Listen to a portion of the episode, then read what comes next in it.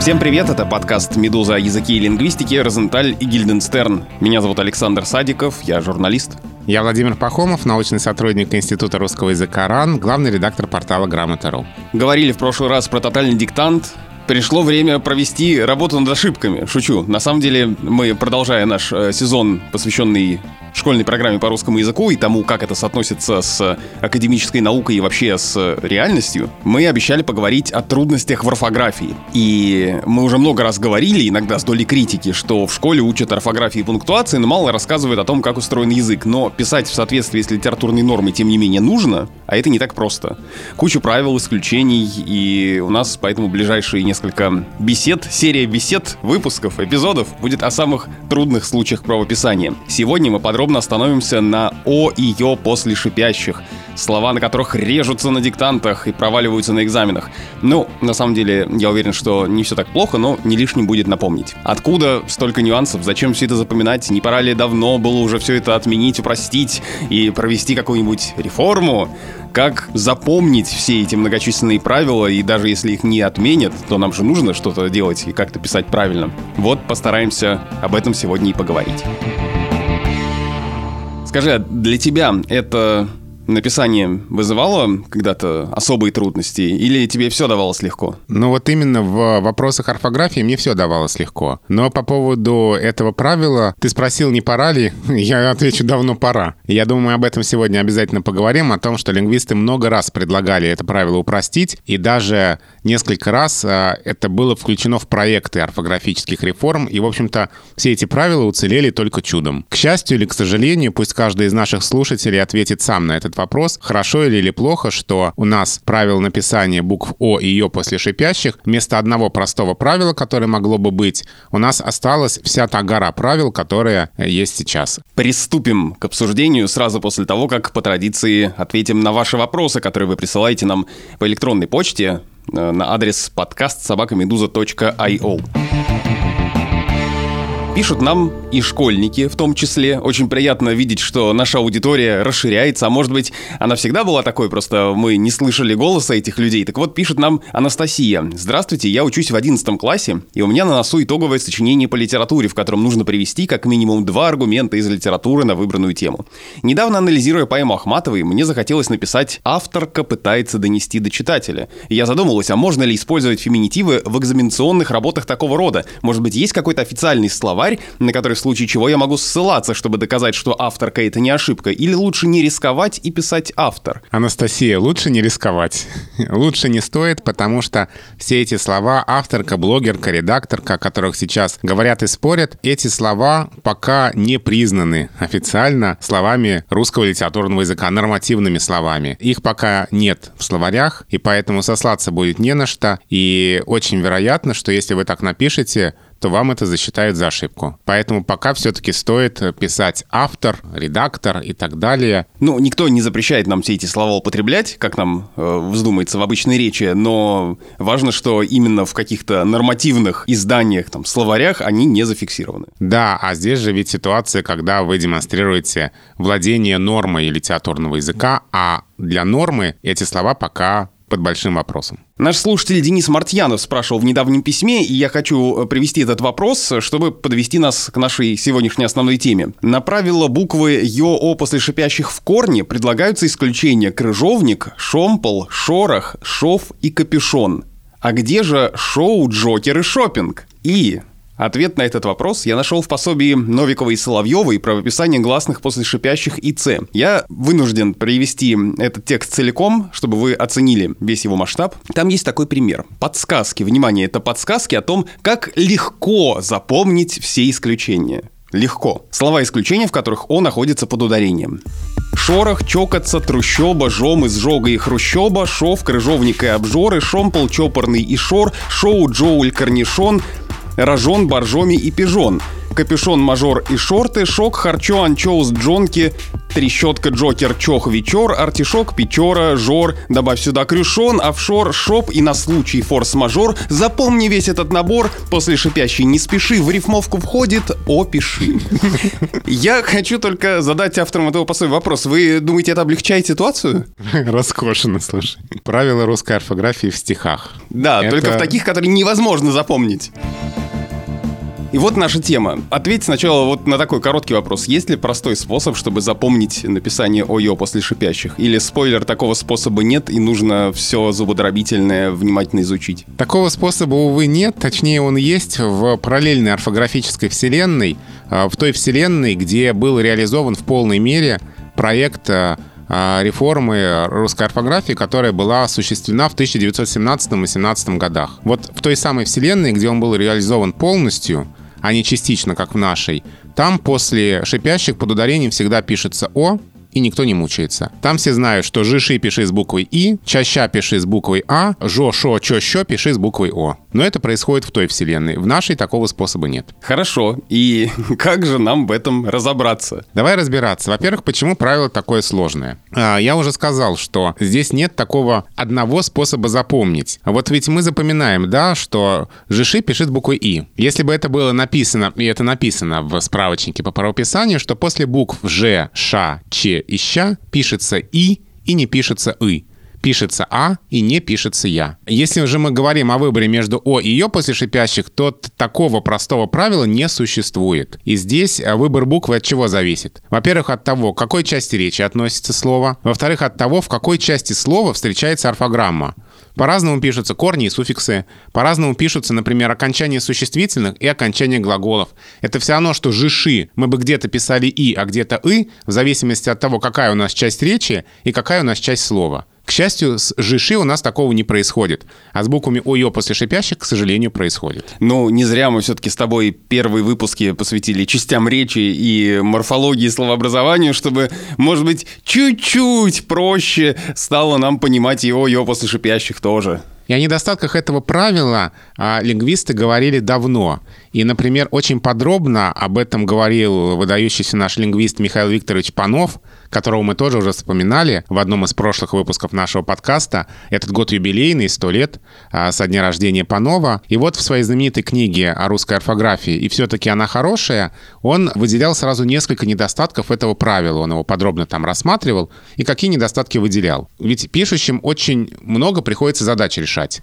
Во-первых, э, часто нелегко решить, относится ли это «о», «ё» к корню. Для корней правило совсем другое, чем для суффиксов. Ну вот смотри, трущоба, трещотка, крыжовник. Это корень или суффикс? Это вот сразу и не скажешь. А где-то ведь в процессе, историческом процессе развития слова э, это могло и поменяться. Ну, то есть, э, это что, каждый раз надо мысленно в голове быстренько разбирать слово по составу и Да. понимать... Это вот такое количество операций надо произвести, чтобы написать одно слово. Да, то есть э, варианта два. Либо ты просто знаешь, как пишется это слово, помнишь, как оно пишется, точно помнишь. Либо ты должен делать эти мыслительные операции. Но быстрее посмотреть словарь. Ну, конечно, да. Но представь, у тебя нет словаря под рукой. А, Всегда есть телефон, где есть э, поисковая строка, ты можешь туда забить, и тебе что-нибудь выпадет. Ты пишешь тотальный диктант, и у тебя нет ни- ни- ничего. В общем, ты для этого пришел писать диктант, и ты ничем не пользуешься. Либо ты знаешь, как пишется слово, либо ты вспоминаешь правила. Ты определяешь часть речи, ты определяешь часть слова. Во-вторых, здесь же ведь очень многое завязано, мы сейчас будем говорить о правиле, на однокоренных словах. Поди реши, однокоренные слова или нет. Кошелка и кошелек, шорох и шероховатый, чело и челка. Однокоренные или нет? Сложно. В-третьих, пишет Панов, правило очень путано и сложно.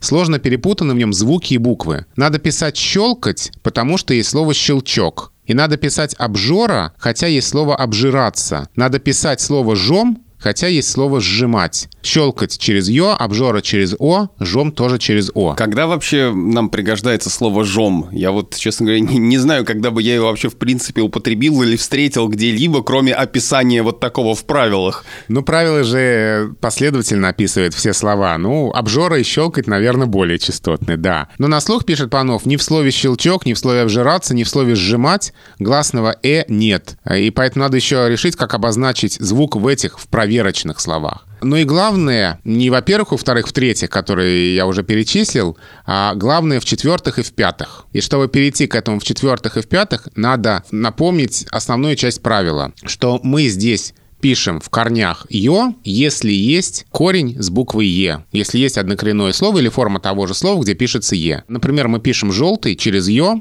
проверяя словом «желтеть». Мы пишем «черт» через «ё», проверяя словом «черти». Вот это вот соответствие ее. И получается, что мы здесь ударные гласные проверяем безударными. У нас же основной принцип орфографии у нас все наоборот. Мы безударные гласные проверяем ударными. Мы пишем «вода», проверяем словом «водный». И тут вдруг мы пишем «желтый», проверяя словом «желтеть». Мы ударный гласный проверяем безударный. Это противоречит главному принципу русской орфографии. Да, при этом еще слово «желтеть» э, надо же знать, что после «ж» там не буква «и», например. Хотя ты произносишь такой звук, который на нее похож. Да, это было в-четвертых. И в-пятых, пишет Панов, проверка гласных у нас обычно сводится к тому, чтобы найти хоть один случай, когда гласный в данном корне стоит под ударением. Всего один случай нужен. Пишет ученик слово «водовоз». Ну, это 64 год текст этой книги. Не знает, вот или ват. Вспомнил слово «водный» и написал верно. Нет надобности перебирать все слова с этим корнем. А для того, чтобы написать «чокнулся», надо перебрать все корни и убедиться, что чередования нет.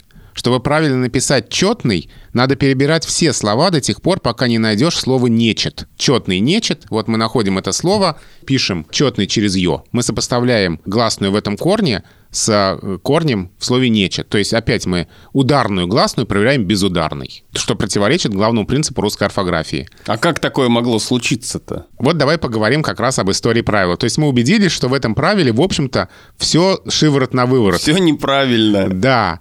И в конце концов, и Михаил Викторович Панов в книге и все-таки она хорошая, об этом пишет. Конце концов, все слова с «о» после шипящих, с звуком «о» после шипящих, на месте которого пишется буква «о» или буква «ё», приходится просто заучивать, потому что правила применять очень сложно. Я тут э, еще вклинюсь. На самом деле, ведь когда я читал стишок из э, пособия о правописании гласных после шипящих, я не прочитал вторую его часть. Там есть слова исключения, в которых «о» находится без ударения. В безударном положении «о» пишит и без сомнения. Шоколад, шоссе, шофер, пончо, шовинизм, жонглер, мажордом, конечно, лечо, мажоритарный капричо, шотландка, ранчо, креп, жоржет, добавь жакей, ошибок нет.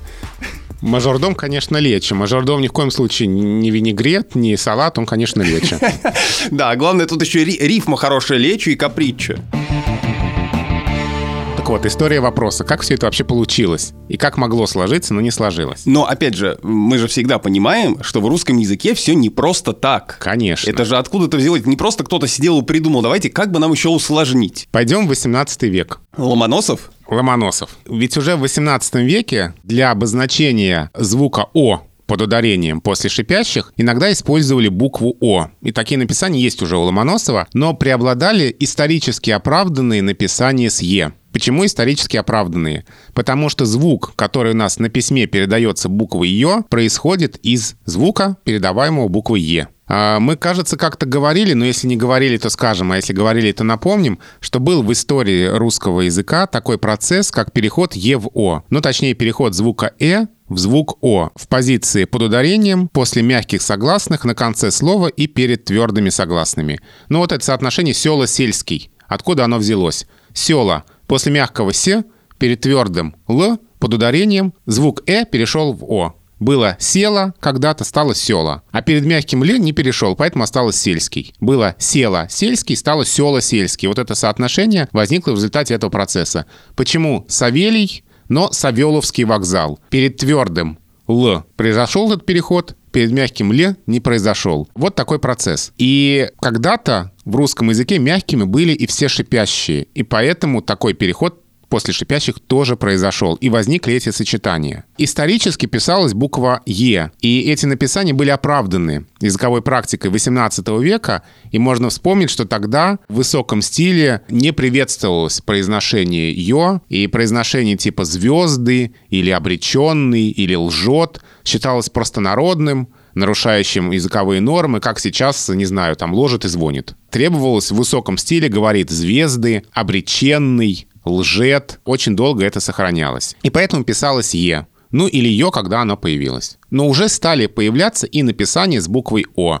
ну, в общем, в соответствии с произношением. Но, опять же, буква сама «ё» появилась ведь э, позже. Да, в конце 18 века. То есть сначала преобладали написания с «е», потом, когда появилась буква «ё», ее там стали использовать, а буква О так потихонечку-потихонечку в этом месте появлялась. Но здесь мы можем опять же вспомнить, ну, какого-нибудь Евгения Онегина, где, если внимательно читать и проговаривать все это, мы увидим, что во многих местах э, рифм должно быть Е, а не Ё, как мы бы сказали сейчас. Да, и те же пушкинские рифмы «нежно» и «безнадежно» — это вот именно следствие того, что тогда произносилось именно так. И в высоком стиле требовалось сохранять такие произнесения. И, соответственно, написание сохранялось. Вот откуда там «ё». «Ё» происходит из «е». И поскольку этот звук сначала произносился, действительно произносился, а потом сохранялся в высоком стиле, противовес простонародной речи, где произносилось «о», то эта буква и писалась. И постепенно, постепенно «о» туда проникало, проникало, проникало, и постепенно эти написания с буквой «о» после шипящих становились обычными для суффиксов и окончаний. Особенно, когда «о» писалось в них и после других согласных. Ну вот смотри, плечо и окно. Окно пишется через «о», и в похожей форме плечо тоже хочется писать «о»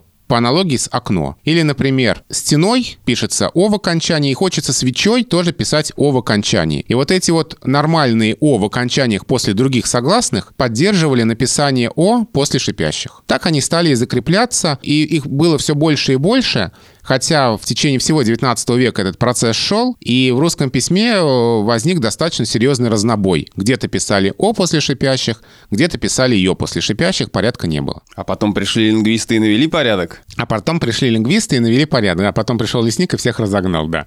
Ага, пришли лингвисты, и в первую очередь Яков Карлович Грот, такой дореволюционный розенталь, который э, навел значительный порядок в орфографии, ну, который систематизировал многие правила, и справочники которого для дореволюционной России были тем же, чем для нас сейчас являются справочники Розенталя. Его справочник «Русское правописание» до революции выдержал более 20 переизданий. Им были узаконены многие написания, которые уже и так вошли в практику письма, но все равно и в первой половине 20 века а, разнобой продолжался, и даже еще в первой половине 20 века можно было встретить написание «желудь» через «ё» и через «о», решетка через «о» и через «ё», какая-нибудь поножовщина через «о» и через «ё», то есть порядка не было. Был большой, очень серьезный разнобой. А сами правила — это были просто перечни плохо связанных между собой, лишенных единства указаний, там была масса исключений, масса оговорок. В общем, э, все, что было в этом месте в русской орфографии в первой половине 20 века, это был полный хаос. Почему мы не получили тот мир, ту вселенную, о которой ты упомянул в начале? Почему те же большевики не упростили все своей властной рукой? Это предлагалось сделать, и та самая орфографическая комиссия, которая работала в первые годы 20 века, та самая комиссия, которая и подготовила орфографическую реформу, реализованную уже большевиками, в ней был этот пункт. В ней было простейшее решение заложено. Под ударением после всех шипящих всегда писать «о». Без ударения писать «е». То есть мы бы тогда писали «шорох», «шов», как мы пишем сейчас, через «о», а еще мы писали бы «пришел», «желтый», «черный», «пчелка», «еще», тоже с буквой «о». Вот представь себе такие написания. Выглядит, конечно, ужасно, потому что для нас это очень сейчас непривычно. Потому что для нас это сейчас непривычно. Но если бы тогда, в 1918 году, когда эта реформа была реализована, весь проект был бы реализован целиком, и это предложение тоже было бы реализовано, мы бы уже пришли в тот мир, в котором много десятилетий эти написания были бы правильные. И мы бы писали желтый с буквой «О», совершенно никак по этому поводу не переживая. Мы же пишем в форме ножом, букву О после Ж. И не переживаем по этому поводу. Это нормально, красиво и правильно. Мы бы и желтый писали с буквой О, и это было бы нормально, красиво и правильно. И почему же тогда не случилось все-таки? Ну, здесь лингвисты называли и некоторые минусы которые здесь были. Во-первых, главным минусом было бы непривычное написание глагольных форм. То есть тогда бы «о» после шипящих писалось бы и в окончании глаголов. То есть, э, смотри, у нас сейчас э, есть два варианта окончаний, да, вот возьмем э, личные формы глаголов. Есть варианты «ишь ешь», ну там «летишь», и пишешь, да? «Ишь ешь», «ит ет», «им ем», «ити ете». То есть либо «и» мы пишем, либо «е» в зависимости от спряжения глагола. А по предложенному правилу у нас были бы окончания «ош», от, ом, оти. Ну, то есть лжешь, лжет, лжем, лжете. Мы писали с буквой О. Автор жжет. Да, и это было бы правильно по такому предложению. То есть подонковский сленг, он просто из той, прорвался из той параллельной вселенной. Да, поэтому, обсуждая это предложение, его предлагали немножко смягчить, оставив в окончании глаголов и суффиксов причастие букву «ё», а во всех остальных случаях писать «о» под ударением. Ну, начинается. А вот там еще чуть-чуть, а вот да. там еще чуть-чуть, и в итоге все равно все сложно. Да, но даже в таком смягченном виде оно так и осталось предложением, к сожалению. Но плюсов у такого... К сожалению, вот, говорит нам лингвист, к сожалению, что-то там не поменяли э, в орфографии. А как же отстаивать нормы и правила? Мне очень жаль, что это предложение ни разу не было реализовано, потому что тогда в том месте, где у нас сейчас целый набор до сих пор сложных и не очень хорошо связанных друг с другом правил, мы бы получили одно простое правило – и тогда этого выпуска бы просто не было. И тогда этого выпуска бы просто не было. И у нас самое главное, что ведь лингвисты никогда не предлагают менять орфографию и упрощать ее ради упрощения. Самое главное, что это отвечало бы главному принципу русской орфографии. Это было бы системно. Не ради упрощения, да а ради лишь бы большей системности. Нет. Нам э, главное навести порядок. И еще какой здесь минус называли. Тогда мы бы писали «черт через О, но черти через Е» пришел через О, но вышел через Е. То есть в одной и той же морфеме то О, то Е. Вот это пугало, но, опять же, мы не должны здесь передавать все одинаково. И у нас и в других случаях бывает, что, например, мы пишем крючок и внучек, или ножом и сторожем. Под ударением мы пишем О, без ударения мы пишем Е в окончаниях и в суффиксах. Крючок, внучек, ножом, сторожем. Мы бы точно так же писали бы «пришел вышел, а мы бы точно так же писали бы черт черти, у нас было бы это соотношение ОЕ, которое есть и так. То есть, в общем-то, этот минус не такой бы был и минус. Это просто было бы соотношение распространилось бы просто в большем количестве форм. А я вот сейчас вспоминаю, у нас же был черный человек Есенина, который был через О. Да, потому что это именно та самая неупорядоченность, которая была в то время. И какие плюсы здесь назывались? Мы вот сейчас о минусах поговорили. Какие плюсы? Что бы было, если бы это правило было принято? Все бы зажили счастливо. Да, ушли бы все исключения. Вот, вот все эти стихотворения, которые ты там... Та, та э, языковая поэзия. Да, та языковая поэзия была бы уже, в общем, не нужна никому, потому что всегда под ударением после шипящих писалось бы «о». Здесь э, многие частотные орфограммы, суффиксы и окончания имен, где и так пишется «о» типа ножом или свечой или крючок, они бы и так остались бы без изменений. Ломка, та самая орфографических привычек, связана была бы с глагольными окончаниями и с корнями. А если бы мы глагольных окончаниях оставили ее, то только с корнями. Лингвисты посчитали, сколько бы корней надо было бы изменить. Оказывается, 10-15 самых частотных корней, не более. А ведь это предложение снова звучало в 60-е годы, когда готовилась, но не была реализована очередная орфографическая реформа. Тогда лингвисты вернулись к этой идее, опять предложили упростить это правило, опять предложили писать под ударением после шипящих всегда букву О, но и тогда эта идея не была реализована. То есть вот и в еще одной орфографической вселенной, где все осталось без изменений в 18 году, но прошла орфографическая реформа 64 года, и там тоже пишут черный, желтый через О и не заморачиваются. А в нашей все осталось без изменений. А есть ли шанс изменить это сейчас? Или мы в таком случае потеряем такое количество текстов и э, будем раздражать такое количество людей, которые уже э, мучились и вы выучили такие это правила, что нет смысла даже начинать. Вас же всегда упрекают, что вы что-нибудь сейчас хотите упростить, там опять что-нибудь изменить, ай-яй-яй, только не трожьте, а потом э, при этом жалуются, ну как же мы можем правильно написать, у вас нам все так сложно. Да, ты уже, в общем, ответил на этот вопрос. Э, сейчас э, разговор об этом нет смысла начинать, потому что не то, что какой-то глобальной орфографической реформы, но даже маломальского изменения единичных каких-то написаний наше общество не потерпит и скажет, нет, оставьте все эти правила, оставьте все все эти исключения. Только ради бога ничего не трогайте, руки прочь от русской орфографии. И по этому кругу уже много раз мы ходили, когда лингвисты говорят, окей, да, сложно, можно сделать попроще. И самое главное, попроще сделать не ради упрощения, там, как заголовок заголовок сразу там представляем, там, лингвисты пошли на поводу у безграмотных двоечников, там, безграмотность атакует и что-то еще такое.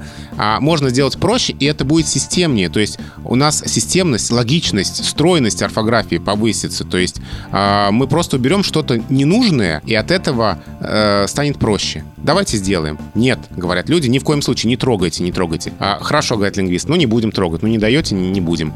Потом эти же люди или их дети идут в школу, начинают учить эти правила, вот это вот гора правил, которые очень сложно усвоить, и все хватаются за голову. Какой кошмар, это же невозможно выучить. Ну можно ли с этим что-то сделать? Да можно, говорят лингвисты. Предлагали уже 100 лет назад, 50 лет назад. Вот можно это упростить, смотрите, как будет хорошо. Нет, ни в коем случае не трожьте, говорят люди. И это уже несколько раз вот мы по этому кругу уже все про проходили.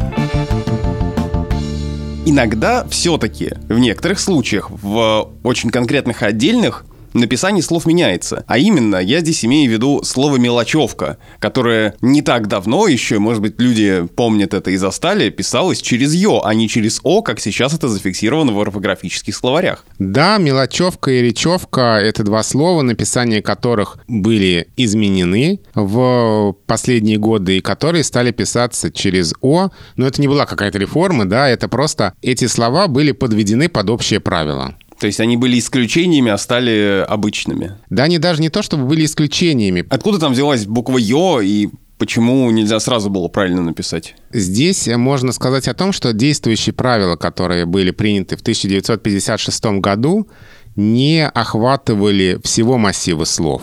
И могу процитировать достаточно подробный ответ, который есть на грамоте, который писала моя коллега Елена Арутюнова. Все дело в том, что вот этот суффикс существительных «овк», который есть в словах речевка и мелочевка, он в правилах 1956 года вообще не упоминается. Ну, потому что невозможно было тогда учесть все случаи. И тогда, когда составлялись правила, к подобной модели относилось только очень немного слов, ну, например, грушевка или ножовка. Эти слова в словарях были именно в написании с буквой «О». Кроме речевки, во второй половине 20 века появились еще мелочевка и плащевка. То есть эти слова появились уже после того, как были э, изданы правила. То есть правила их не могли охватить. Мелочевка появилась впервые в словарях с 1984 года, а Плащевка с 1997 года.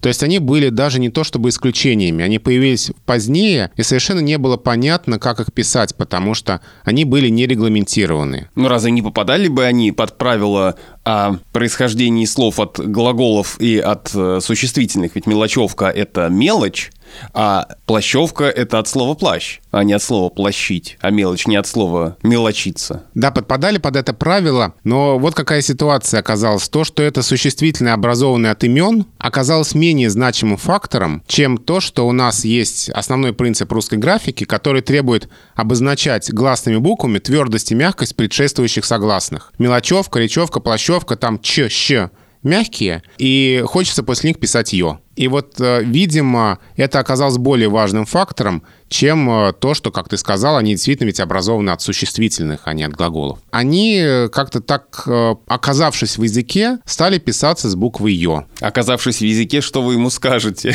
Да. И уже потом, в 2000-е годы, когда готовился тот самый полный академический справочник правила русской орфографии и пунктуации, когда в Институте русского языка шла работа над русским орфографическим словарем, а лингвистами, наконец, было рассмотрено все то многообразие слов, в том числе новых, появившихся после 1956 года, с проблемой о ее после шипящих. То есть впервые тогда, после 56 года, когда этих слов мелочевка, речевка, плащевка еще не было, лингвисты посмотрели на эти слова, увидели весь их массив и поняли, что здесь нужно навести порядок. И тогда была сформулирована современная орфографическая рекомендация, что слова мелочевка, плащевка, речевка они подпадают под общее правило, не вводятся новые исключения, и так же, как уже устоявшаяся грушевка, ножовка, где давно и стабильно пишется «о», в них тоже пишется буква «о». И вот у нас получается правило. Если существительное образовано не от глагола, а от существительного, и в нем этот суффикс «овк», то в нем пишется буква «о» после шипящих. То есть получается, что мы не делаем просто новых исключений. Зачем они нам? Вот э, в том пособии Новиковой и Соловьевой, которые я цитировал в начале, стихи из которого я читал, на самом деле есть и, и здравое зерно. Не будем ругать его просто так, хотя эти стихи с исключением запомнить невозможно, но э, в этом пособии внезапно появляется простой алгоритм, ну как простой, понятный алгоритм, по которому авторы предлагают определить, что же все-таки писать нам и в каких случаях, и как максимально можно упростить правила. Я вот сейчас тебе этот алгоритм приведу. Конечно, лучше всего его видеть на картинке, но Представьте только себе эти облачка со стрелочками. Да, нет. Ты мне скажешь, насколько это упрощает понимание правила. И начинаем мы с э, того орфограмма находится в корне, если да, то там одна ветка, если нет, то другая. Если да, это слово исключение, в котором гласный находится под ударением, и вот там вспоминаем весь стишок насчет э, шороха и чокаться. Если нет, то пишем «е». Если да, то пишем «о», потому что это исключение, вот мы его уже посмотрели. Если орфограмма находится не в корне, тогда мы задаем себе вопрос, это слово «глагол» или образовано от глагола, причастие от глагольной существительной. Если да, то пишем «е», если нет, то пишем «о».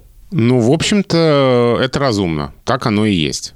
Здесь заслуживает внимания любая попытка как-то а, этот массив правил, э, связанных с написанием ее после шипящих, систематизировать и предложить для более удобного запоминания. Тут, наверное, проблема главная, что очень много исключений. Ну да, ну а как, как ни поверни это правило, и какой алгоритм не предложи, все равно исключение обнаружится. А почему среди этих исключений очень много, если не все, но, может быть, большинство как минимум, слова э, иноязычные?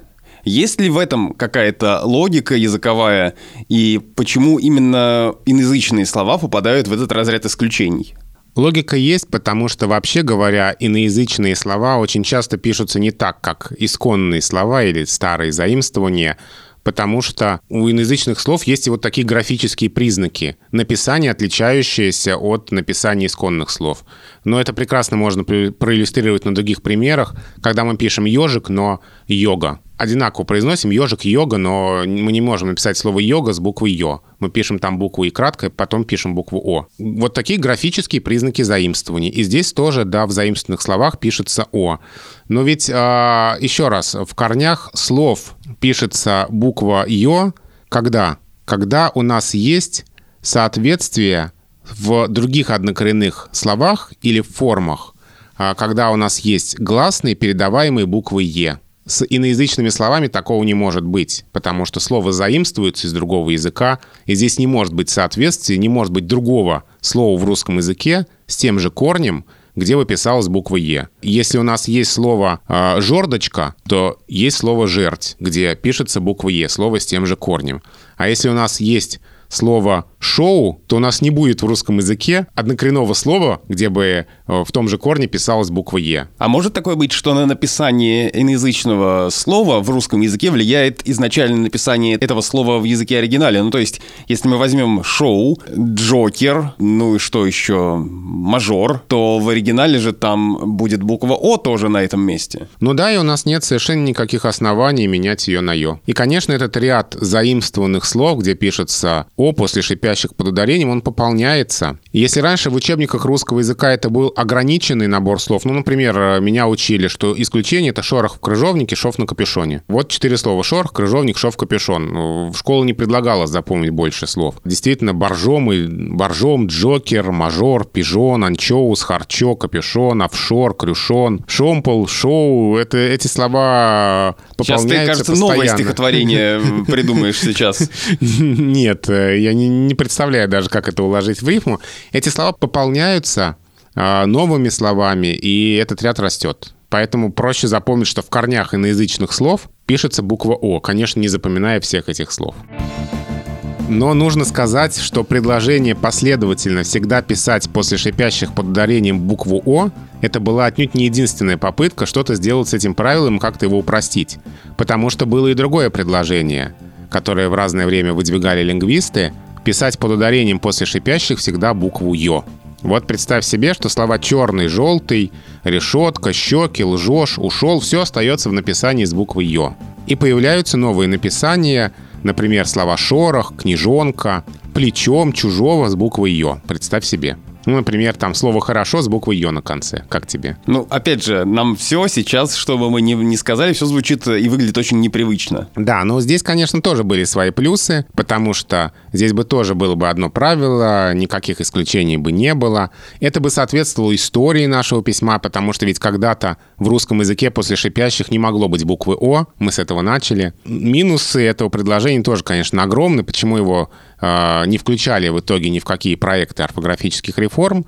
Потому что, во-первых, при необязательном употреблении «ё» это бы провоцировало ошибки при чтении. Ну, представь себе слово «хорошо» с буквой «ё» на конце, но без двух точек. Ты даже сразу не поймешь, что это за слово такое. А кроме того, здесь бы в суффиксах и окончаниях пришлось бы коренным образом переучиваться пишущим. То есть в корнях-то бы изменений было не так много, а вот в суффиксах и окончаниях это была бы очень большая орфографическая ломка.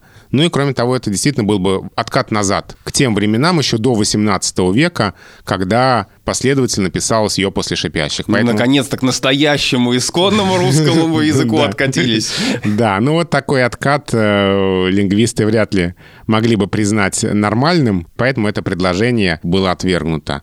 То есть движением вперед, шагом вперед в нашей орфографии было бы последовательное написание после шипящих под ударением во всех случаях буквы О. Но пока... Но мы, мы на это уже не надеемся. А, в ближайшее время точно нет, а через десятилетия и столетия, кто знает, может быть, когда-нибудь э, мы вернемся, не мы, а наши далекие потомки, вернутся к идее орфографической реформы, и можно совершенно точно не сомневаться, что это предложение тогда будет рассмотрено в числе первых. И здесь можно процитировать слова, которые сказал еще великий наш лингвист Дмитрий Николаевич Ушаков. Вспоминаем, что это предложение было в проекте орфографической реформы начала 20 века, в проекте 1912 года, но до 1918 года это предложение не дожило, и в итоговый документ не вошло и реализовано не было. Ушаков писал об этом предложении и о другом предложении отменить мягкий знак на конце слов после шипящих, в словах типа «мышь», «ночь», «рожь», что эти предложения заслуживают особенного внимания, и если бы мы когда-нибудь стали вновь реформировать русскую орфографию, выступили бы на первый план, поскольку в свое время были твердо намечены по зрелому обсуждению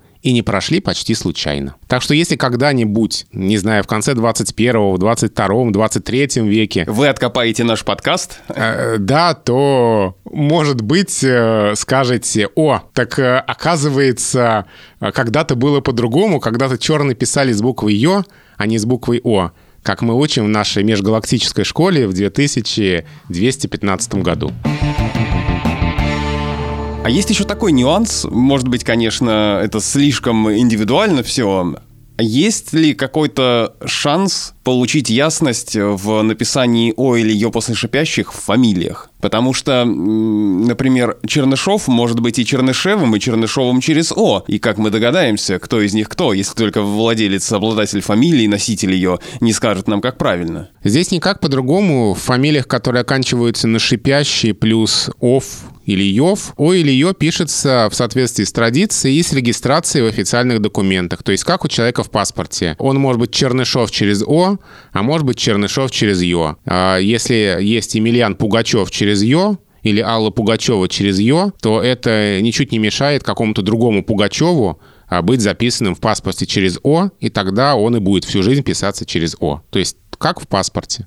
Или если это историческое лицо, то как в энциклопедиях и справочниках. Вот Хрущев Никита Сергеевич через «ё» писался, вот мы вот так и пишем. А слово э, «хрущобы» мы пишем через «о»? Да, и какой-нибудь Иван Иванович Хрущев, наш слушатель из э, города Сыктывкара, может быть э, Хрущев через «о», так он и будет всю жизнь через «о». Только традиция. Надеюсь, что какую-то ясность мы внесли сегодня и не слишком сильно вас запутали. Вывод какой напрашивается, что все равно всегда приходится сверяться с словарями и со справочниками. Просто так, э, без бутылки в этом не разберешься. Да, ну мы поговорили о том, откуда это возникло, почему правило оказалось таким сложным, что с ним пытались сделать лингвисты, но не получилось, какие предложения в разное время были выдвинуты по его изменению. Поговорили о том, как в соответствии с действующим правилом пишутся слова, и рискнули предположить, что если когда-нибудь в будущем в нашем письме будет проведена орфографическая реформа, то к предложениям изменить это правило и писать после шипящих под ударением всегда «о» вернуться в числе первых.